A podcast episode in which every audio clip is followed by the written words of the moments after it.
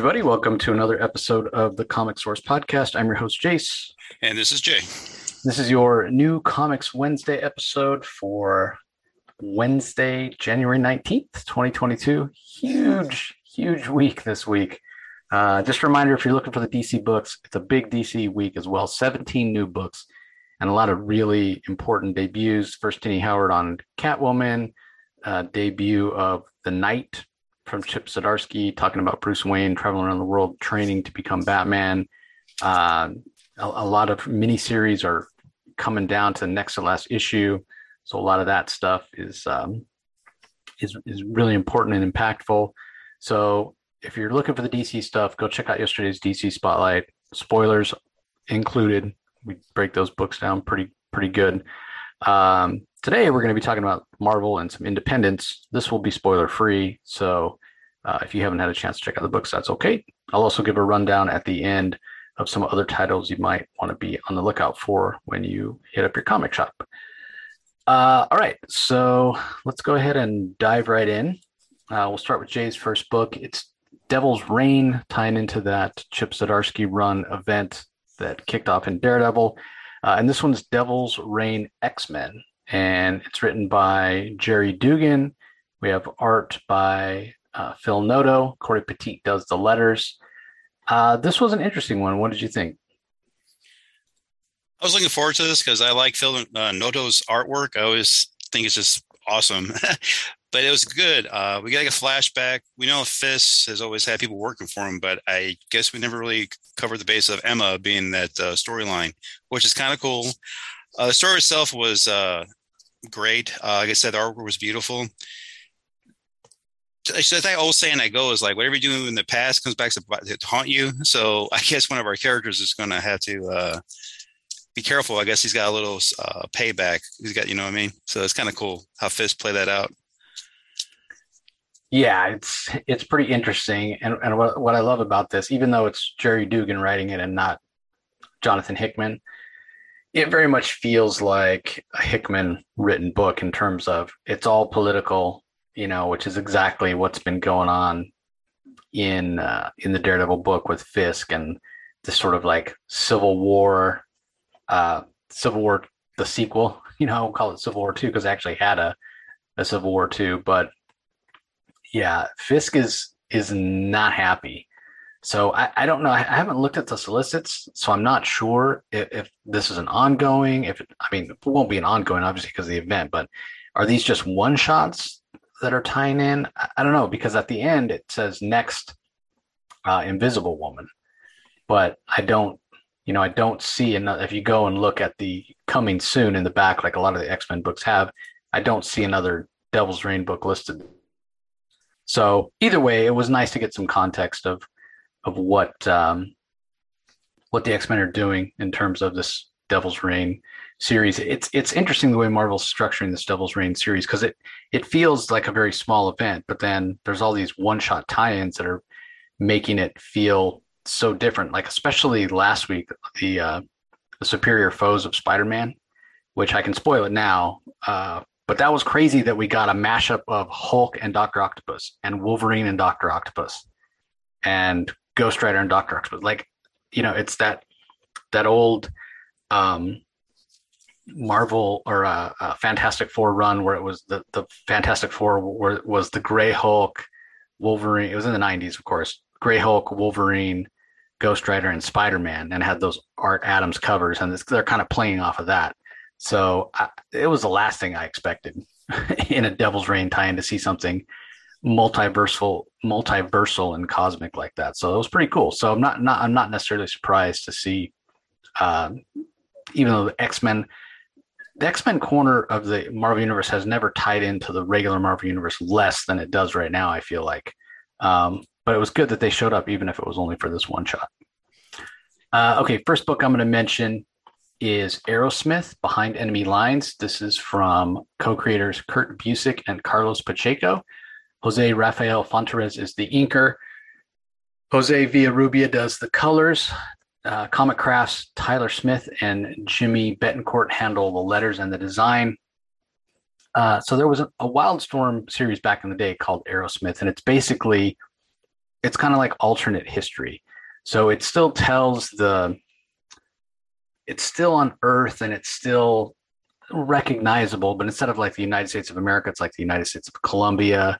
There's magic, there's dragon. So it's almost like a mix of of alternate history with some fantasy elements thrown in. And it's just it's done really, really well. Um, and I know it's something that Busiek and Pacheco wanted to get back to at one point. They mentioned doing a sequel series, and then they couldn't get their schedules worked out, and then they were going to do it just as a graphic novel and, and just put it out all at once, and then that kind of fell by the wayside. By the wayside, and now they've adapted it back to being a monthly. And uh, Busiek's focusing on his creator-owned work right now, and so this fits right in. They've moved it over to Image, and it's just a, it's a fantastical story. Um, basically, it's the story of this uh, this guy. His last name is uh, is Arrowsmith. I'm trying to remember what his first name is, but he's basically um, he's like a soldier in the army, but he's not he's not like regular infantry. Uh, Fletcher Arrowsmith, that's his name, right? Like Arrow and and you know Fletcher. It's kind of play on words, but anyway, um, you know, instead of having an air force, these armies, what they have is they have these little pet hatchling dragons that they're sort of bonded with, and they basically like trade abilities. Like they they take the dragon's ability for flight with a spell, and then the dragon rides on their shoulder, and, and that's where they how they go and fight. So instead of having air, you know, an air force, whatever, that's how they go and they drop bombs that they're carrying or um, drop you know magical cast magical spells or, or that sort of thing. So that's where this Fletcher Arrowsmith that that's the, the role he plays in uh, in the army, and obviously based on the name behind enemy lines the subtitle there you'll you'll realize that yeah he goes on this mission where he he has to sneak behind enemy lines. And uh, there's a lot of flashback in the first issue that allows us to get to know who fletcher arrowsmith is and gives us context for the story in the world in case you never read the first arrowsmith which i i never did. I always wanted to. I heard it was really really good but i never took the time to go and track it down. Um, and I think it's still in print. I think you can find collections. I I've, I've been meaning to look, just been so busy because as soon as I read this first issue of this new series, I wanted more. Like I want more of this of these characters and more of this world. So it, yeah, it's really really good. I can't really say anything more about the story without spoiling. Um, but I, what I will say is, is Fletcher Arrowsmith is a very likable and competent soldier and he's somebody that you you root for. You know, he has he has like a sense of honor, and, and this does, even though it's alternate history mixed with some fantasy, it does have a little bit of um, almost like a regal feeling. Not that we've been introduced to any royalty, but there's a there's a properness to it. Um, maybe it's because it's set in in the UK. I am not sure, but uh, I just get that sense. And uh, this is actually so it's it's like the equivalent of World War One, um, but it's before the U.S. has been drawn into the conflict. But Fletcher Arrowsmith, again, that sense of honor, he he he he volunteered, even though he's an American or a Colombian, I think, United States of Colombia. Um, he's already over there and involved even before uh, the United States has joined the war. So, uh, and the artwork by Pacheco is is fantastic. Some of the best work I've ever seen him do the color work by Villarrubia, it's it, it's not real brightly colored. It's sort of muted, which gives it more of a sense of um, being sort of old fashioned, and keeps it grounded and keeps it from feeling too like super heroic. Because this is really a, a you know a war slash uh, magic comic, you know, or war, war slash fantasy. So I highly recommend it. Really, really well done. Uh, okay, let's see. Up next, Jay has Amazing Spider-Man number 86. Uh, this is written by Zeb Wells, who we now know is going to be the solo writer for Amazing Spider-Man when it relaunches the new number one in a few months after this Beyond uh, storyline is done. So Zeb Wells is a writer. Michael Dowling does the art. Brian Valenza is on colors, and Joe Caramagna is on uh, on letters. So uh, fill us in on this one, Jay. What are your thoughts? Oh, okay. Uh, just real quick with the uh, that uh, X Men series, it's going to be three. It's a three issue series. Oh, so, gotcha. Yeah, yeah, that's the, what it was. The yeah. X Men Devil's Reign. Yeah. Yes. Gotcha. So, so for Spider-Man, if you read the last issue, we know that uh, the corporation, of course, is evil. Um, we all kind of figured that, I think. They usually are. Uh, ben gets information from Doc Ock where he kind of disappears. So uh, this one's interesting. Uh, you have Ben talking to his uh, shrink, and you know he's thinking he could be open and honest with her, but you know the things how you know how things go in the storyline. It's not going to be good for Ben. it's a good story. Uh, I can't give away too much of what happens in it but uh, his wife kind of suspects the same thing, so she's you know help trying to help out the best she can. But the ending is trippy because I guess we find out more of what they uh, kind of did to Ben, and they're trying to redo it again, but I think it goes wrong. So I'm just curious how what they're going to do the next issue with Ben because now it's like okay, now what? You know, so I'm uh, kind of interested. Yeah, it, it was a great issue, really fast paced too. Eh, like oh, yeah. it, it read really quick. Um, but the biggest thing I took away from last issue once I mean, eh, Doc Ock, classic Spider-Man villain, and he he's sort of playing the role of hero almost because that's how evil the Beyond Corporation is. They're making Doc Ock look good, right? And when when Ben gets that that hard drive and sees the information and sees Beyond's true opinion of him, he is pissed. You know, that's what really comes through in those last couple pages, and it continues in the first couple pages. Of this one, like Ben is is wearing that, like he's taking it personally you understand why he's upset. And when you see the manipulation and the stuff that Beyond is doing to Ben, not only to Ben, but to Ben's girlfriend, to other people, other employees at work, that like that Maxine woman, like I, I almost wish that this was like so we've been doing Spawn. If you you know are regular listener to the podcast, you know we've been covering Spawn daily.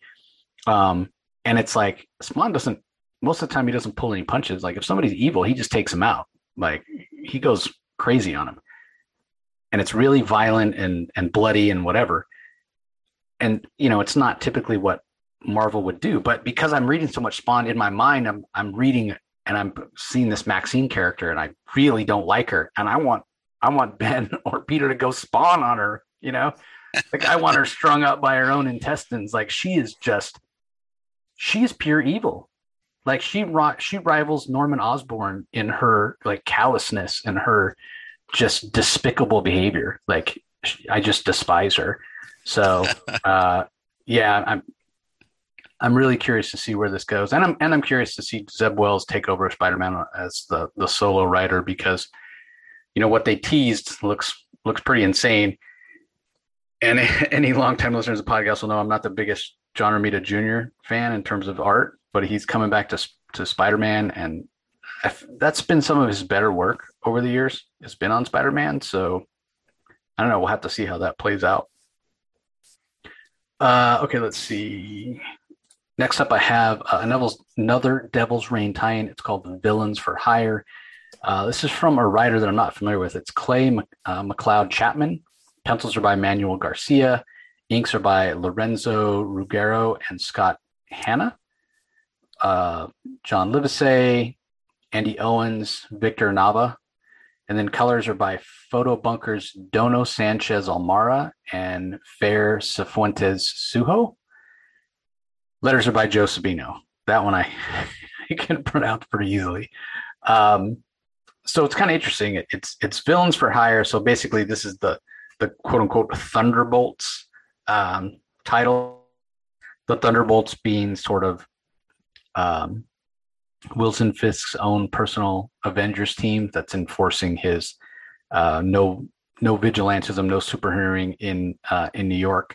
So it it's interesting to see the team who they put together. It's the female Whiplash, it's Rhino, it's the female Electro and Agony, who is uh, one of the offsprings of of Carnage, basically. So a symbiote. Um, and you know these aren't it's not even like these are villains who you would think other than Rhino who who various times like most recently I saw him team up with Miles Morales and he's been sort of on the side of angels but the rest of them are not people who are villains who you you see ever doing good. And they're oh, I, I should also mention they're led by Taskmaster um, which when when he shows up it's a it's a really cool looking panel from uh, from Manuel Garcia. Um, but you know these aren't you know sometimes you get guys like Sandman or um, God who who are some other villains who sometimes they're they're bad at like Magneto, you know, uh, Punisher. Sometimes they're bad guys, sometimes they're good guys. Kind of play in the middle. Um, they're sort of always on their own team as opposed to being on the good guy team or the bad guy team. That's not the case with these Thunderbolts. These guys are just out and out bad. Um, and Fisk doesn't really he doesn't really pull any punches when he's ordering them around. Like he knows the stuff he's telling them to do is just is just bad. So uh, this first issue, though, not a whole lot happens. We get introduced to the team, and there's uh, for whatever reason there's a bunch of masked guys that are trying to uh, rob the Met Gala, and uh, and steal from the rich people that are there. These thunderbolts stop it, and then they're back in in City Hall basically with Fisk yelling at them, and that's sort of the whole issue. There's not a whole lot else that happens, uh, but at the end we do get another character that shows up. Who I guess he's sort of in that gray area as well. Sometimes good, sometimes bad, just depending. Um, but I'm curious to see where that goes. Like, is he is he is he there as a you know under instructions from like the Avengers or somebody, somebody who's actually opposed to what Fisk is doing and he's being planted there as a double agent? Or is he giving into his, you know, baser instincts and and just wants to be able to have license to go beat the crap out of people? Because it's a character that does like to exercise his um his agency and and go and get ultra violent. So we'll see how it all plays out. Best thing about it's the art because again the story not a whole lot happens. Uh, but the the pencil art by Manuel Garcia is is just fantastic. Like I said, I especially loved the the scene where we see um, Taskmaster show up for the first time after he's shot his bow off. Just a beautiful panel. So, uh, all right. Up next for Jay, Primordial number five. This is from Jeff Lemire. Andrea Sorrentino handles the art. Dave Stewart on colors. Steve Wands on letters. Uh, what'd you think, Jay? It was good. It was just uh, tra- crazy because I guess uh, now we're in the future. It's uh, you know 2024, and it just starts off with uh, Russia and Sweden. I was like, okay. so I thought that was kind of funny because uh, I guess because the space war kind of messed everything up. But we get in our heroes that are in space, the three animals that were up in space, uh, returning home and that's pretty much the whole story of them trying to come back. But it doesn't go as well as they plan. It, I was, it was just a uh, a fast read. I mean, there wasn't a lot of dialogue in this issue, and I want a little bit more of the story. But I guess the ending said it all. I guess the last panel that you see is like, wow, okay. So I don't know where we're gonna go next. yeah, this the series has been interesting because it's been very light on on any sort of dialogue or exposition or explanation with what's going on. The art has been doing a lot of heavy lifting.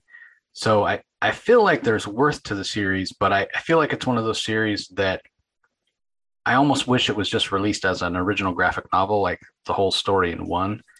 Yeah. Um, because I feel like it's one of those series where until you get the ending and the payoff, you don't really appreciate the journey to getting there because even I mean this five issues in and I'm still trying to figure out like things are happening you know animals are on their way back now but we don't know you know how they ended up where they ended up out in space we don't know we haven't gotten a lot of context for the events that happened that caused the Soviet Union and and the United States to shut down their space programs like there's still more questions than there are answers at this point. So, uh, beautiful series to look at, though. Gorgeous art. Um, and I, I am going to keep reading it because I really do want to know what happens. Uh, okay, we got a new number one. It's Ben Riley Spider Man. This is from writer J.M. DeMatteis. David Baldeón is the artist. Israel Silva does colors. Joe Caramagna on letters. This is sort of an alternate reality book. Um, so if you if you were reading Spider-Man back in the 90s with the Clone Saga, you might know that originally part of the reason they chose to tell the story what they were going to do was they the writers, the editors, somebody at Marvel was was sort of tired of of the Peter MJ dynamic, and they, they had sort of decided that marrying Peter off to Mary Jane was a was a mistake. They were they were running out of stories. You know, it, sales were dropping, and they wanted to get back to basics, right? Like what made Spider-Man a fan favorite and a bestseller back in the day. It was Peter being a bachelor, uh, you know, struggling to date and pay bills and take care of Aunt May and J. Jonah Jameson always calling him a Spider-Man a menace and, and that sort of thing. So they came up with this idea of doing the clone saga and the clone um, that uh, Gerry Conway had created that's you know supposedly had died in 149 didn't really die and brought him back and what we were originally the rumor is what was supposed to happen in the clone saga is when we find out the the person that we thought was a clone is the real Peter Parker and the person that we've that has been starring in Amazing Spider-Man from issue 150 all the way up to whatever it was, you know, the 400s, um, high 300s, whatever. Like that was the clone, and I think I think it started like leaking out, and the fans lost their minds because they were like, "Wait, so for over half the run for well over half the run. We're talking from issue 150 to like issues, you know, three 380. You know, so the real Peter Parker only started in 149 issues, and now we've been reading about an imposter for 230 issues.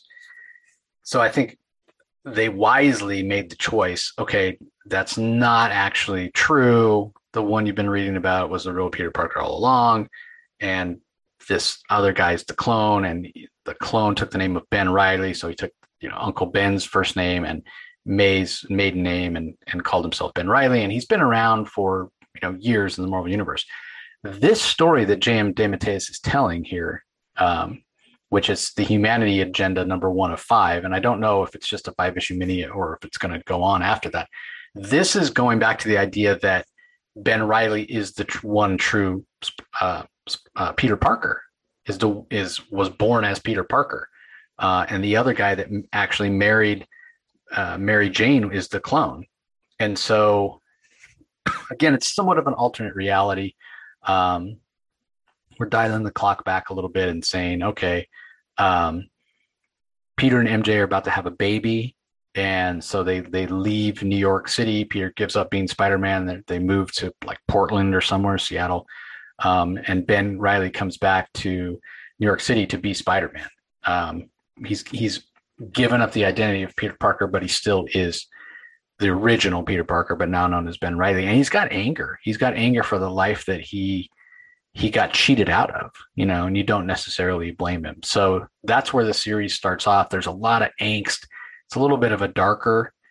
Uh, this Ben Riley has a little more of an edge to him certainly than uh, than a Peter Parker would, even though he is the one true Peter Parker.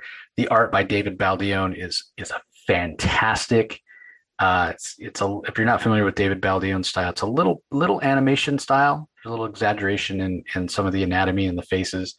Uh, we get a classic Spider-Man villain that shows up at the end. Um, the other thing that's cool is there's a lot of references that DeMatteis drops in here to kind of late 80s, early 90s Spider Man stories, because that's when DeMatteis was most involved with writing Spider Man. So we get an appearance from Carrion, we get a uh, a reference for uh, to Vermin, which is another character that DeMatteis had uh, had drawn or had uh, had written. So there's a lot to like here. Um, and you know, just, just be aware. I want everyone to be aware that this this is you know outside of, of regular continuity almost like a what if story uh, because some people might think oh well ben riley's the the regular spider-man in in the regular amazing spider-man book right now so this must be like tied into that. It's not. This is like completely different and separate from that and i almost wish they had let that beyond story finish out and then launch this um, but maybe they thought that that would make it even feel even more confusing because you would think, okay, Ben finished working for the Beyond Corporation and now he's moving on to his own title. And that's not exactly what's happening. But I definitely recommend this if you're a fan of sort of classic Spider-Man, or if you want to see um, classic Spider-Man with an edge, or just a fan of of Ben Riley. But it's interesting because this characterization that DeMatteis is giving us is very different than the the characterization of the Ben Riley we get in the Amazing Spider-Man book right now. But that's because this isn't really Ben Riley, right? This is a Ben Riley who was the original Peter Parker. So really fascinating, gorgeous art. Uh, really enjoyed the first issue. Can't wait for some uh, to read some more of it. Uh, okay, Jay's next book is Search for Hu, number five. This is the final issue. We Dwell in Our Hearts. It's written by John Suh and Steve Orlando. Rubine is the artist, DC Alonso on colors, Carlos M. Mangual does the letters. So, how'd you think it wrapped up, Jay? Not too bad. It's uh, finishing the adventure of uh, MK and uh, Aaron. That's the two main characters. So they're trying to finish with the family ties, I guess, break the tie with the family. Um, not giving away too much, but it's a kind of they don't show too much of the fight scene, but you kind of see in the panels him going, you know, person to person, working his way into the house, you know, to get to the the I guess the head honcho of the family. But on the way, he's got MK, you know, kind of watching his back. He says, "I really don't need you," but he obviously does because she saves his butt all the time in this series. When he finally gets to the main, uh, his uh, uncle, we kind of get like a big uh won't give the spoiler away but we kind of give away you know why it all played out the way it happened and who was really behind pulling the strings. I didn't expect the ending for that to happen but it did. I was like all right. And they kind of just uh wiped their hand for and went back to the states and that was it. I'm like okay. So like you said, like we are talking about this earlier. So it felt like more like a movie than, than the comics. I don't know if that's what they're going for, but it has that movie feel to it, you know, more than anything. But it wasn't bad. I mean, it was it was a fun, uh, fun little series, and I kind of like them when they're short like this. I don't have to like read more and more, and they had to drag the story on for like twelve issues, you know. Yeah, I, I agree. It, it, was perfectly paced, um, and I I also got that cinematic feel that this would make a really good like Hong Kong action style movie um, you, you almost wonder if that's what they're they're hoping for because it, I mean it's so clearly obvious in the fight scenes and the action scenes in this um, in this issue. As far as the twist at the end, I kind of saw it coming, um, but it was still satisfying. Still satisfying to see it play down or you know play out that way, uh, go down that way. Um, so yeah, I, I, enjoyed it. I thought the art was fantastic. Uh, Rubine did a fantastic job drawing those fight scenes, but again, like I d- do feel like those action sequences it's so hard to capture what's going on in those action sequences in a comic as opposed to like a movie you know? Like we're we're talking like matrix level or jackie chan you know where there's eh, just insane fight choreography and you know like six on one kind of fights and, and that kind of thing and i can just see it this story working so well um, in in that setting as a as a movie or, or a TV show, it would work for that uh, as well. So I don't know. I guess we'll see. Fingers crossed. But yeah, it, it was an enjoyable series for sure. Uh, okay, up next I have Moon Knight number seven.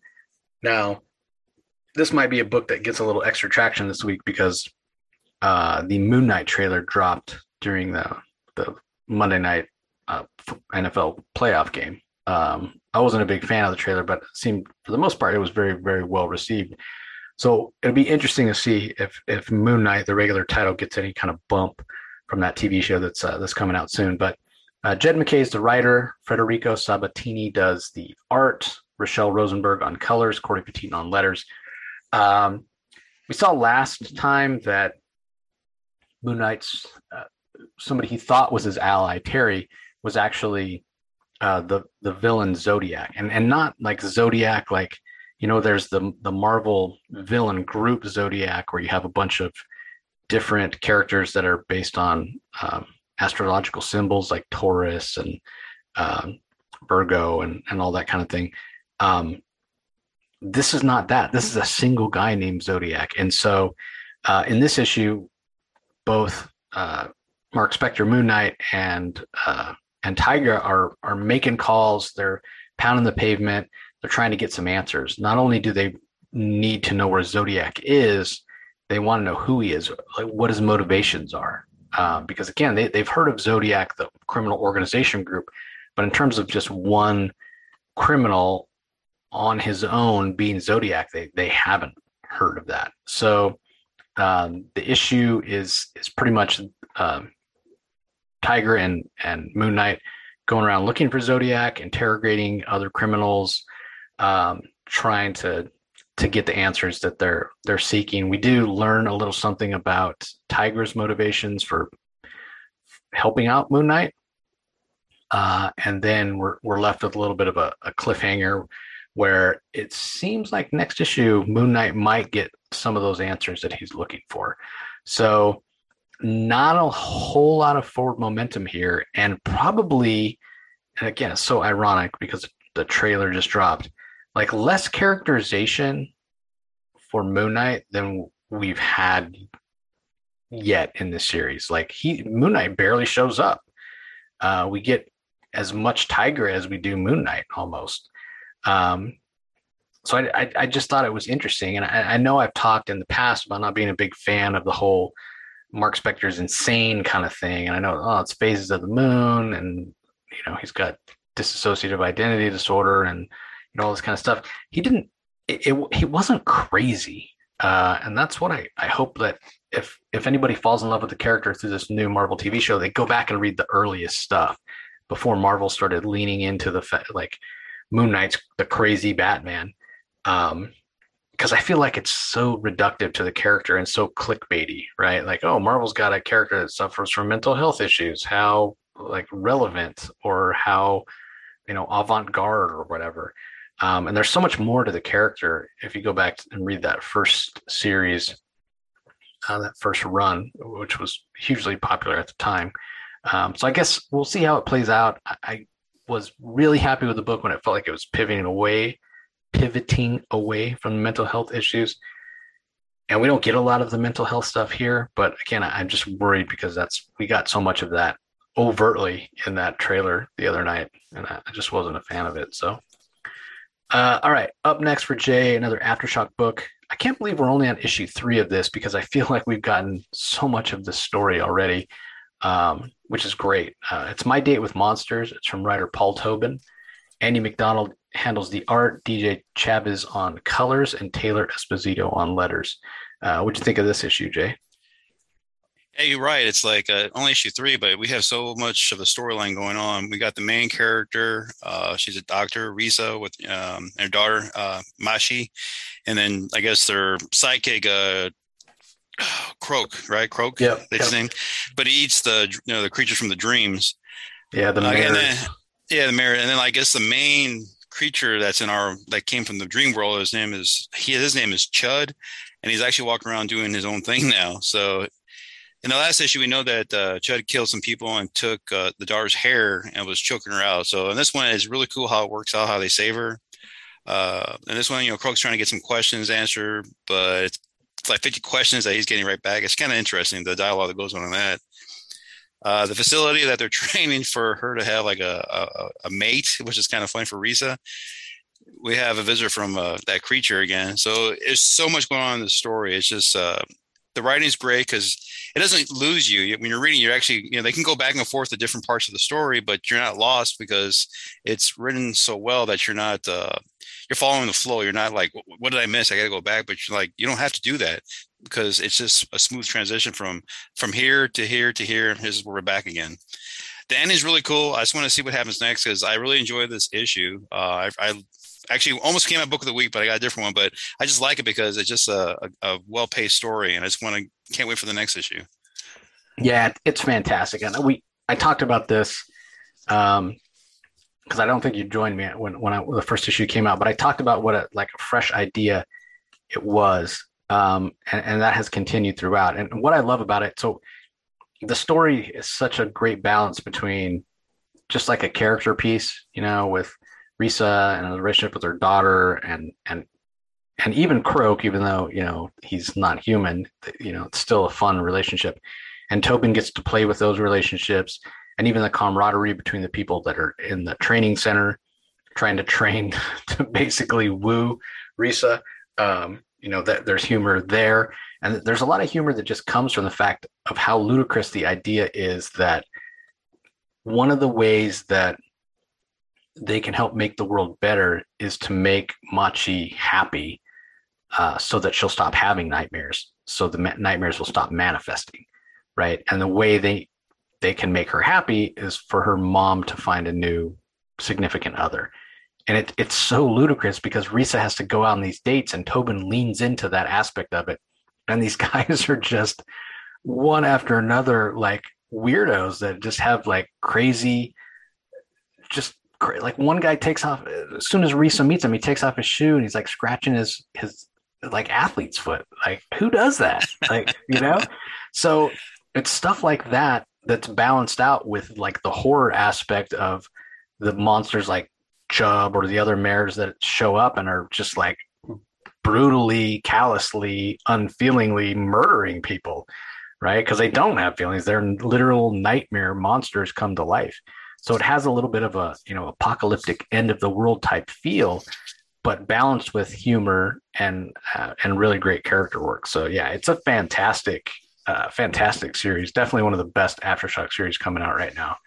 Uh, all right, up next, I have Miles Morales number thirty-four, written by Saladin Ahmed. We have Michelle Bandini and Luigi Zagaria as the pencilers. Uh, Bandini, Elisabetta D'Amico, and Luigi Zagaria on inks. David Curiel does the colors. Cory Petit on letters.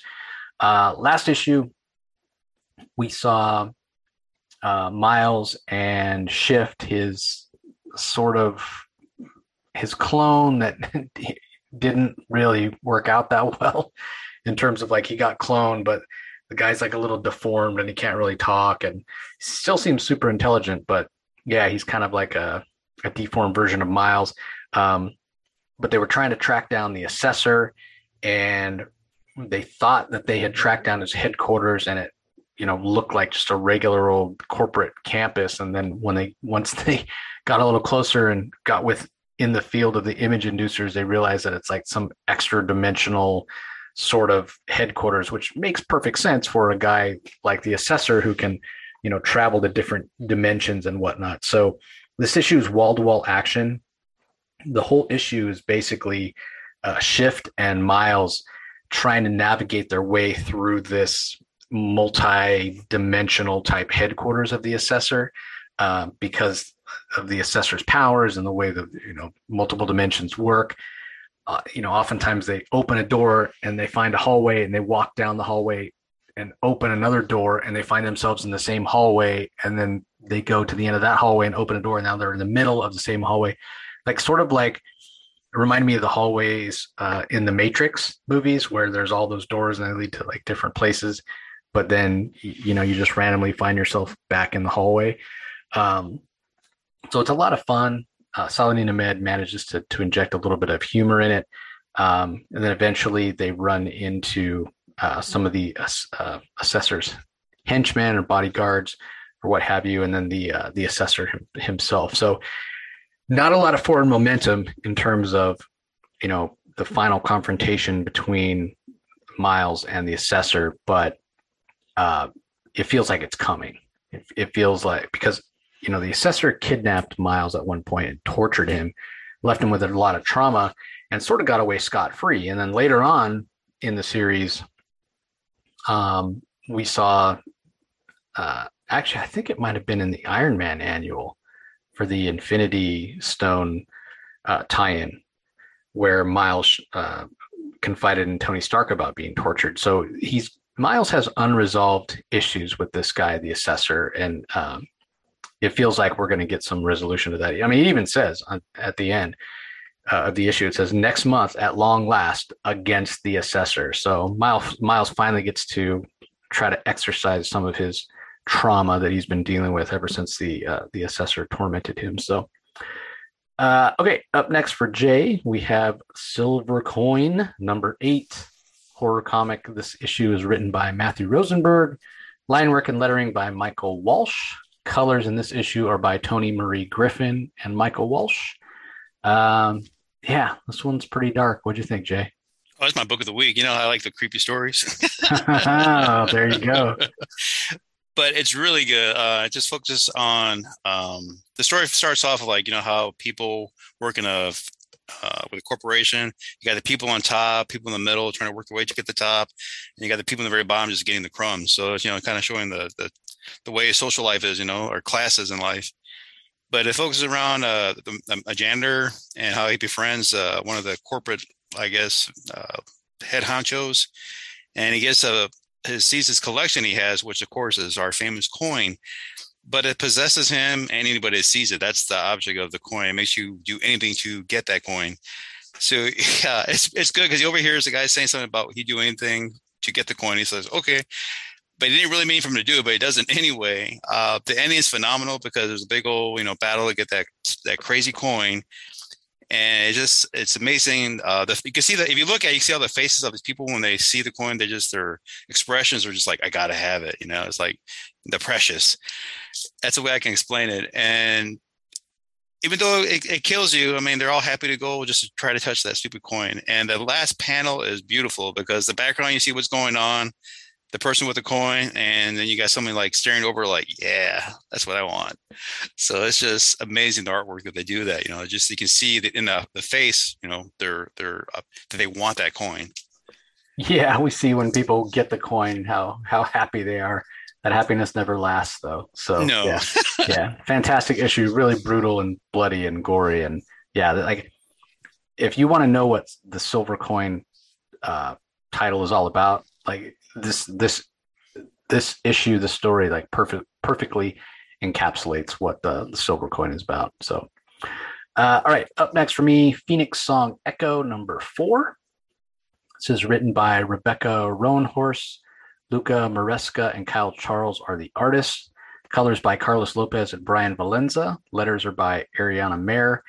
Uh, I, have said before that I, don't really know a lot about Echo so part of the reason I wanted to read this story was so I could could learn more about her. And, and what I'm loving is how much Native American, authentic Native American, like lore and mythology that Roanhorse is bringing into the story. She herself is a Native American, so you know she, she's perfectly suited to infuse the story with uh, with a lot of that Native American lore. Now that being said, the big bad is somebody that we've seen many many times before in the uh, in the X Men corner of the Marvel Universe, the adversary, right, which is sort of this demonic um, entity that has uh, mental powers, and he he covets and always has coveted the power of the Phoenix. So he knows that Echo is Maya Lopez is relatively new to this power, and he's manipulated her. He's manipulated somebody that that uh, Maya thinks is his ally or her ally rather um, to set the adversary up in a situation where he can steal the Phoenix power from her. So it's a, great character study and it's a great series to kind of learn who Maya is because again, I I didn't know my I don't think I read a single comic that contained Echo before I started reading this this book. I bought comics that contained Echo. Um, some of Jason Aaron's Thor, for example, but I'd never read anything. And I honestly, when I read the first issue, I didn't know if it was like a, um, a one shot or an ongoing. Um, and obviously, with the way the first issue ended, you know, that told me everything I needed to know about how it was an ongoing. But um, the reason I mentioned that I hadn't read any uh, of Maya before is because I can't give enough credit to Roanhorse for how new reader friendly she's made this. Um, and I, I, don't know how much characterization uh, Echo had before, but I very much enjoy the vo- voice that Rebecca Roanhorse is giving Echo here, and some of the other characters as well, because there's another very classic member of the X Men who's who's searching for Echo because we know, uh, and I think in issue two, she meets up with another Native American and she, you know, much like myself, I'm learning about Native American mythology and lore and learning about Echo. Echo's looking to explore her own Native American roots. And so she meets up with this other Native American guy and they they go on this journey together where they're traveling back through time um, to try to fix things because the adversary is traveling through time as well. And basically, what the adversary is trying to do, the way he's trying to steal the Phoenix Force from Echo, is he's going back and uh, erasing her ancestors so she'll never exist. So I'm not 100% clear on how that will allow him to have the power. Um, but in order to fix this, Echo and, and this other guy that she's teamed up with, they keep having to travel further back, right? Um, to try to fix the the timeline. So it's a fun story, even though it's time travel. It's not hugely confusing, but the, the overwhelming uh, reason I would recommend the series is just for the characterization that that uh, Rebecca Roanhorse gives to to Maya Lopez. Uh, great way to get to know the character. She's very likable. Um, she has her trauma. She has her stuff. Uh, that makes her relatable as well. Um, so yeah, I'm really really enjoying that uh, that series for sure. Uh, all right, up next for Jay is Time Before Time, issue number nine. This is written by Declan Shalvey and Rory McConville. Joe Palmer does the art, Chris O'Halloran on colors, and Hassan Otsman Elhau handles the letters. Uh, this one had one heck of an ending. What do you think, Jay? Oh yeah, um, you're talking about not being confusing. the time before time is a little confusing, but I think it's just like reading Sherlock Holmes. Once you read the first uh, couple stories, you kind of get the flow of the uh, the pattern of how you're supposed to read it, so it's not so confusing. I think, but uh, there's a lot going on in this story. I mean, there's a ton. Um, we know that uh, it's uh, 2094. They're so you know doing the battle between the two uh, factions, and now they got an idea how to you know get uh, the two main characters. Uh, so Nadia and uh, Tatsuo, but it's so funny because they're there for like a long time trying to look for them, which is kind of it's hilarious, but it's also kind of sad that they're stuck there for they didn't want to be there. Then we got Kevin, who's the robot that kind of puts them in there with uh, with with Nadia. So it's kind of interesting how that plays out the key thing I like about the story is they actually mention where these pods are from. They actually say the term. I'm not going to say it, but it's like they're going to go their next issue is like finally we get to see you know maybe where they come from because this whole time we had no idea who makes them and where they come from. There's just everybody's got them. It's just these two, uh, you know, these mafia groups are like, well, where they come from? So I'm thinking hopefully the next issue we'll see, you know, how they're being made or who's actually making it for them. The ending, like you said, was really good. So he's got to see what comes on, what's going to be next. But it's been a fun series so far. Uh, when I first took off, I was kind of hesitant because I was kind of confused. But the more I read it, it's like, okay, I think I kind of understand what they're doing. And now I'm like, I'm invested in the story. So I want to see what happens with it. Yeah, I agree. Um, yeah, things are starting to fall into place. And I feel like if I went back and reread this from the first issue, it would make even more sense to me. Not, not that I was completely confused but yeah, it does. We've talked before uh, about how much it does jump around through through different time periods. Um, and the other thing that we talked about was how, like, right at the beginning, we were told by the writers that you can't go back and change something, right? Like that, there's something immutable about time, and it will always happen. It will things will always unfold the way that they're supposed to, and if you try to change something, you'll be prevented in some way from changing it. Um, but at the end of this issue and going forward, maybe there's going to be a challenge to that. Maybe we're going to see how that works in in reality. Um, but yeah, yeah there's, yeah, there's another character that comes on the scene and is like, he's I don't know, he, he's just a character that's kind of like, well, I don't, I don't, I'm not buying that, or you know, you can't tell me what to do. I do what I want. So yeah, yeah. so we'll see how that all plays out. Could could be really interesting. Uh, okay, Blast for the Past in the next book, it's Silver Surfer Rebirth from the two Rons. So back in the day, one of the most classic runs on Silver Surfer was written by Ron Marz with pencils by Ron Lim, and that's who we have here. Ron Marz is the writer, Ron Lim on pencils, Don Ho does the inks, Israel Silva on colors, Joe Sabino on letters. Um, we it's interesting because on, on, the cover you see the old school Captain Marvel, and we see Silver Surfer, um, and you wonder, well, Captain Marvel's dead um, how's this all going to play out?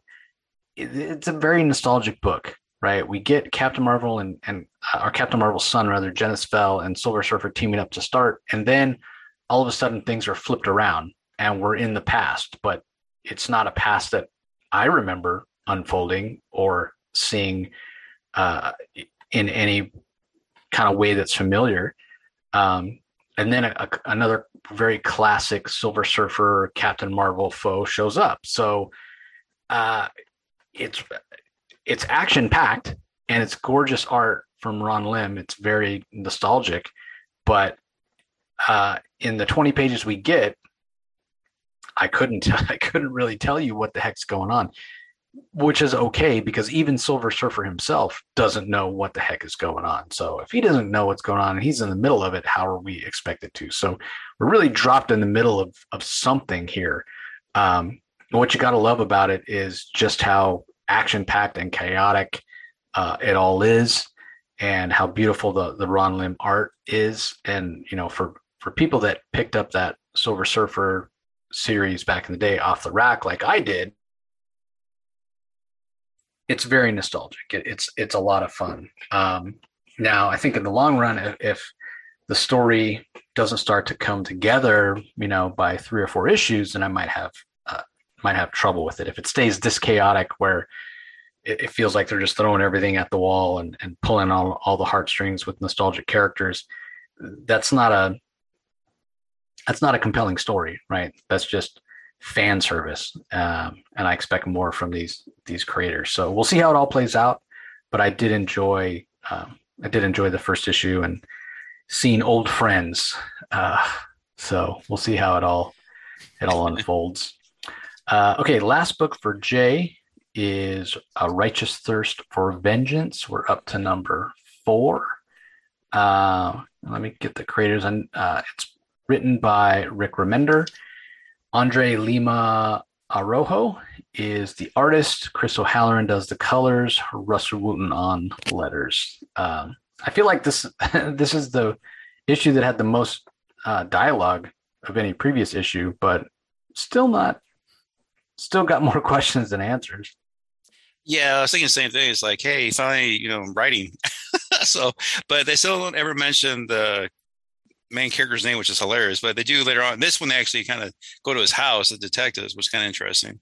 But the main character is Sonny, and he kind of stumbled into the uh, dark web and um, try to help a lady. Her name is Neva. He the last issue, he saves her, but the very end at the cliffhanger were like, oh, she has a son, and they kind of left her behind, left the boy behind. So this one they kind of finished that story. But we also know, um, I guess the main person that's kind of pulling the strings for the cops and everybody else is uh, out to get Sonny because he wants because I guess he wanted Neva and he was a little mad about that, I guess. But we meet another character that you know chases him down, which is kind of a creepy guy. He doesn't really do anything. Um, so like I guess like they really nothing. I mean, they kind of stop him, which is interesting because Sonny doesn't have any kind of special skill. He's not a cop. He's not a superhero. But somehow, some way, he manages to you know do the you know help out and do the right thing the ending was really cool because it seems like we're going to have more than uh, one villain going after the group i guess you can say. So i guess we'll have more problems for them coming down the line. But it's like you said the first couple issues were no dialogue. I didn't know what, what was going on. But you know like we always like you always say you know give it a few issues see what happens. And i'm glad i did because now i'm getting more intrigued by the story now. Yeah it's definitely a slow burn. And I, oh, yeah. I gotta i gotta say that if the art wasn't as fantastic as it is, I probably would have jumped off the book by now. Um, just because it's it's the, the narrative is moving so slowly and we've got so few answers. And typically that kind of storytelling is a it's not something i'm that interested in. Like i'd rather i'd rather just wait till the whole series comes out and you know where i can get the answers and, and be able to you know read it all in one sitting. Um, but i'm reading it monthly because the art is fantastic. I mean we might not know what the end goal is or the motivations, but just in terms of pure storytelling from panel to panel, um, what what Andre is doing is is phenomenal. Like some of the best art, best sequential storytelling art I've ever seen in a comic. It's just it's fantastic. So, uh, all right, on to my last book. This is my book of the week, just for uh, just for kind of nostalgia purposes, I guess because um, it's a return of a of a favorite. It's a return of a favorite character to my favorite version of that character. Uh, so it's She-Hulk number one. It's written by Rainbow Rowell. Roge Antonio does the art. Rico Renzi on colors. Joe Caramagna on letters. Uh, for whatever reason, Joe Caramagna wanted to lean in, or Joe Caramagna, Jason Aaron rather wanted to lean into a different version of um, of She-Hulk. She was more savage. She was more like the original Incredible Hulk, or when she turned into Hulk, she wasn't very smart. You know, couldn't even talk in complete sentences, and she she looks very masculine.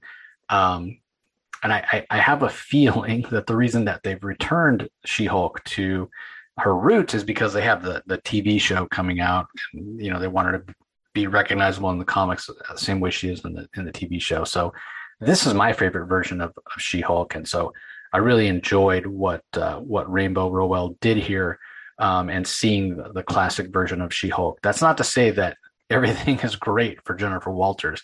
That's not the case at all. Um, you know, she sort of has lost. She's not an Avenger anymore. Um, she doesn't have her own law practice anymore. She doesn't even have an apartment or clothes anymore. So she's, and you know, she used to be a clothes horse and dressed very, very beautifully.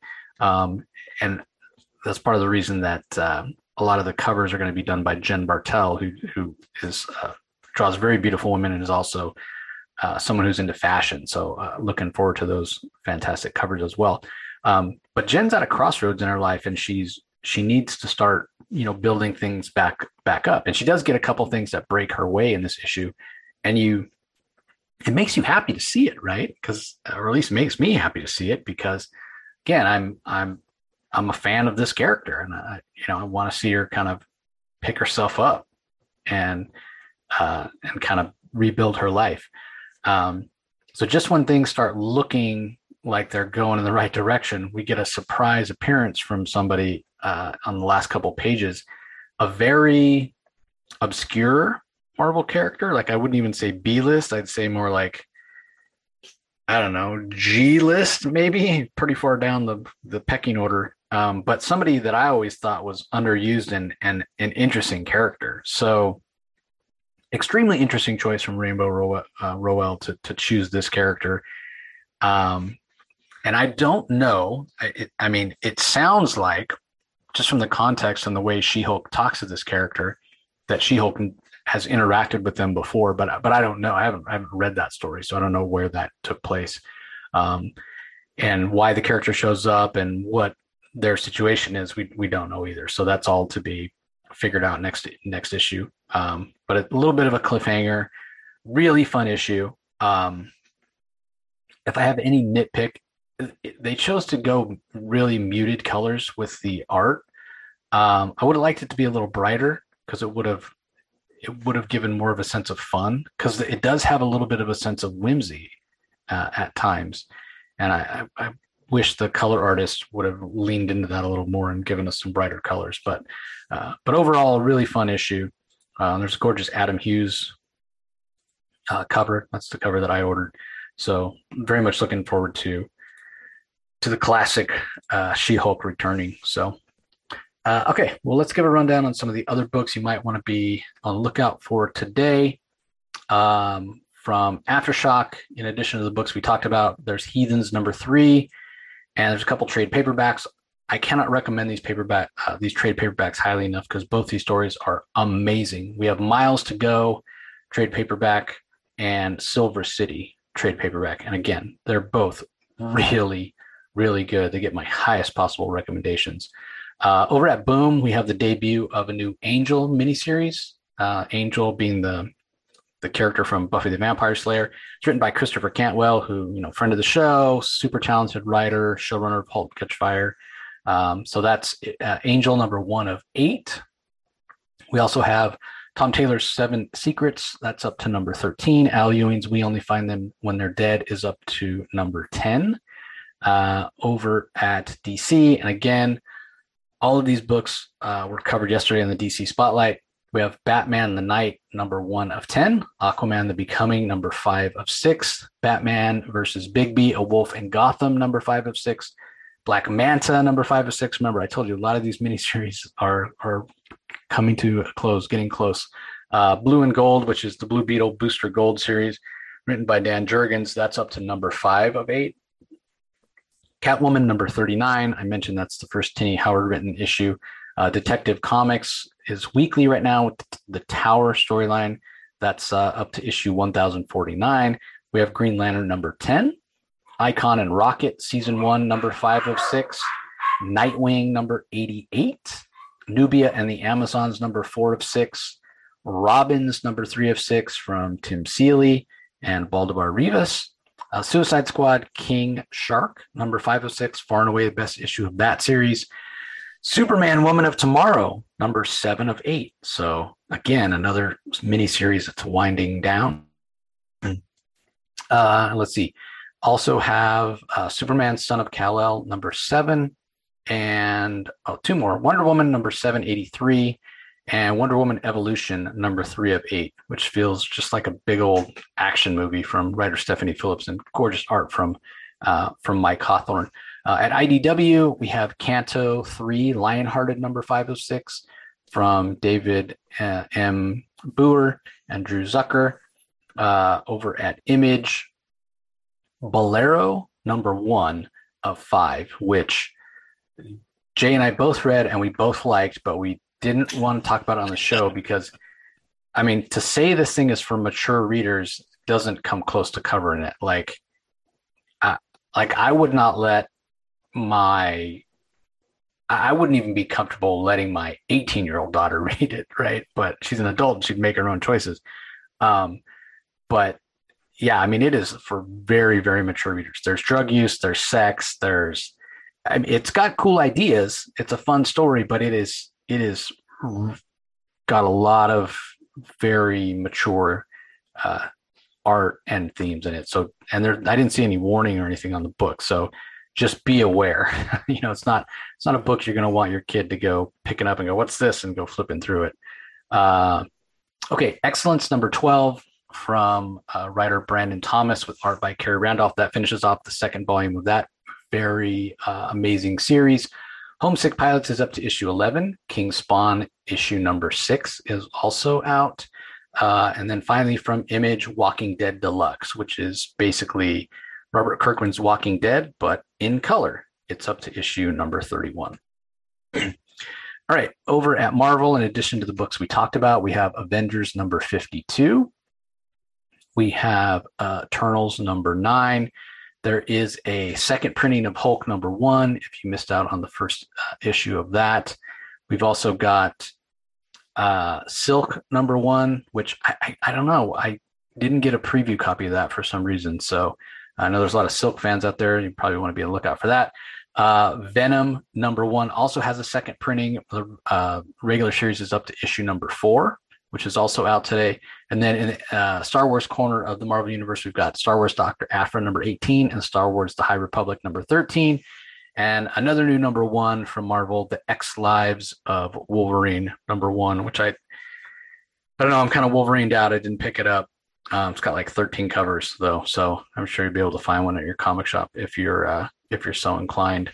Uh, and I think that's it. Oh, Shadowman number five is out from Valiant. Uh, Witchblood, Witch Blood number 10 from Vault Comics, which is a pretty popular series. And uh, and that's it. You got anything else you want to mention, Jay? Yeah, it's from uh, Ablaze Uh, Animal Castle number two comes out, and if you're a fan of the uh, Animal Story, the artwork is gorgeous. It's uh, the writer is uh, Xavier Dorison, and the the artist is uh, Felix uh, Delep, and it's beautiful. It's just a really good story, and it's violent because you know it's Animal Farm story, pretty much called Animal Castle. But it's really been a fun read. Yeah, a lot of people talking about that book, so might want to check it out. Uh, anyway, that's going to do it, everybody. Don't forget to check out our other content today. The Spawn Daily will be out uh, probably later in the evening today, uh, but I'm also releasing my recent interview I did with Karla Pacheco, uh, which was a whole lot of fun to talk to her. We've been, Jay and I both really been enjoying Spider Woman lately. And I don't know if uh, you listeners out there have been enjoying it, but there was particularly a panel in issue number 18 where uh, Jessica Drew is just pounding on Kingpin, just punching him like quickly in succession. In the background of the panel, um, Pere Perez like drew all these whams, and Karla Pacheco, being the comedy writer and her sense of humor, filled the page with wham lyrics. So we get the origin of how that all went down uh, from Karla herself. So again, check out the interview. It's a lot of fun. And Karla had, had a lot of uh, interesting things to say about her writing style and uh, and Spider Woman uh, in particular. So I hope you guys all enjoy that. We appreciate the support as always, and we will talk to you next time. Thank you. You can find the Comic Source podcast on Spotify, Apple Podcast, Stitcher, Google Play, or whichever podcasting app you prefer. Please tell all your friends about us, subscribe, and rate us. The readings really help with our visibility and our ability to reach new listeners, especially five star reviews on Apple. Also, be sure to visit us at lrmonline.com to join the conversation, access the show notes, and discover all our other great pop culture content. If you want to email us, the email address is thecomicsourceblog at gmail.com, or you can follow us on Twitter, twitter.com forward slash the comic source. Do a search for the comic source on Facebook and Instagram to follow us on those social platforms. All three spots are great places to find out when we release new episodes as well as follow all our convention coverage. So, once again, we want to thank everyone for listening, and we'll talk to you next time.